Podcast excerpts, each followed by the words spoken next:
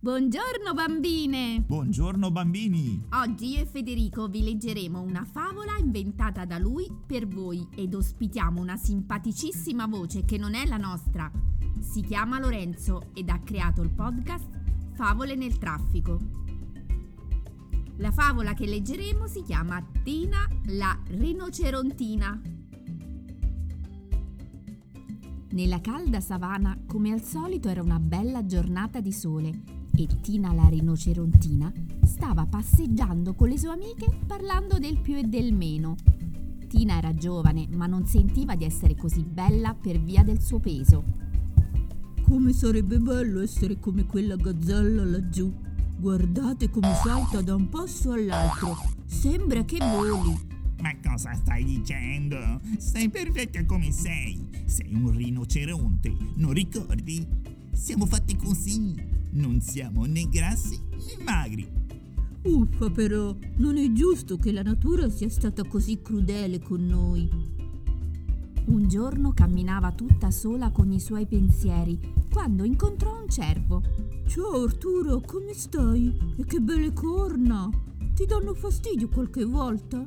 Ciao Tina! Ma che dici? Sono orgoglioso delle mie corna! Sono la mia e mi servono per vivere. Ad esempio, posso prendere la frutta sugli alberi, che altrimenti non potrei senza corna. Le posso usare anche per combattere e per difendermi. E poi sono veramente belle da vedere. Io invece vorrei dimagrire.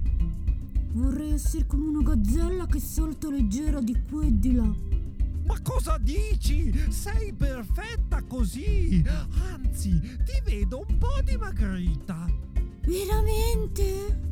Sì, ma io lo dico con un po' di preoccupazione, non per farti un complimento. Vedrai che scoprirai presto perché sei fatta così. È la tua natura e lei non sbaglia mai. Si salutarono e Tina continuò la sua passeggiata.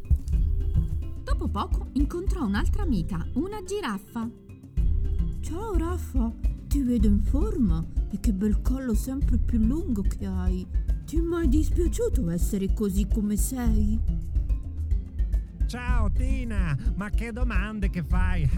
certo che no, anzi, grazie al mio collo lunghissimo riesco a vedere gli animali pericolosi in lontananza e posso scappare in tempo. Inoltre posso prendere dei cibi che nessun altro può perché sono molto in alto sugli alberi e infine mi slancia parecchio, non trovi? Effettivamente quel collo così alto ed affusolato ti rende molto elegante.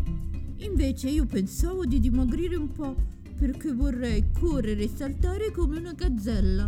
Ma il sole ti ha dato alla testa? Premesso che non riuscirai mai a correre in quel modo. Tu sei un rinoceronte e la tua caratteristica è essere così come sei, non più magra. Stai molto bene adesso, non cambiare, Tina. Camminando ancora un po', vide Lella la gazzella dolorante, perché correndo come una matta si era distratta e non aveva visto un grosso tronco di albero che si stava spezzando. Le era caduto addosso ed ora non riusciva più a muoversi. Allora Tina, non sapendo che fare, si avvicinò e per vedere meglio cosa era accaduto, appoggiò la sua zampa sulla parte opposta del tronco, rispetto dove era la gazzella. Con suo stupore vide che grazie al suo peso e ad una pietra sotto di esso che faceva da fulcro, il tronco si stava alzando. Così salì con entrambe le zampe sopra di esso e il tronco si alzò completamente e la gazzella poté uscire da sotto. Grazie mille, Tina! Ti devo la vita! Se non mi avessi liberata sarei stata sicuramente mangiata da Leo, il leone, visto che ero bloccata lì sotto. Lullo, non sapevo proprio di poter fare certe cose. È stata una sorpresa per me e sono felicissima di averti potuto aiutare. Ora ho capito che il mio peso è importante in certe situazioni e non vorrò più dimagrire, come invece volevo fare. Dimagrire? Certo che hai delle idee proprio strane tu. Sei bella come sei, pienotta. Da quel giorno Tina fu orgogliosa del suo peso e le tornò nuovamente il sorriso e l'appetito. La natura, quando ci crea, non sbaglia mai. Ciao bimbi! Ciao bimbe! Se vi è piaciuta questa favola, non dimenticate di lasciarci un messaggio al 378 081 7533. E ricordatevi di seguirci su Facebook e Instagram. Ciao bimbi! Ciao a tutti!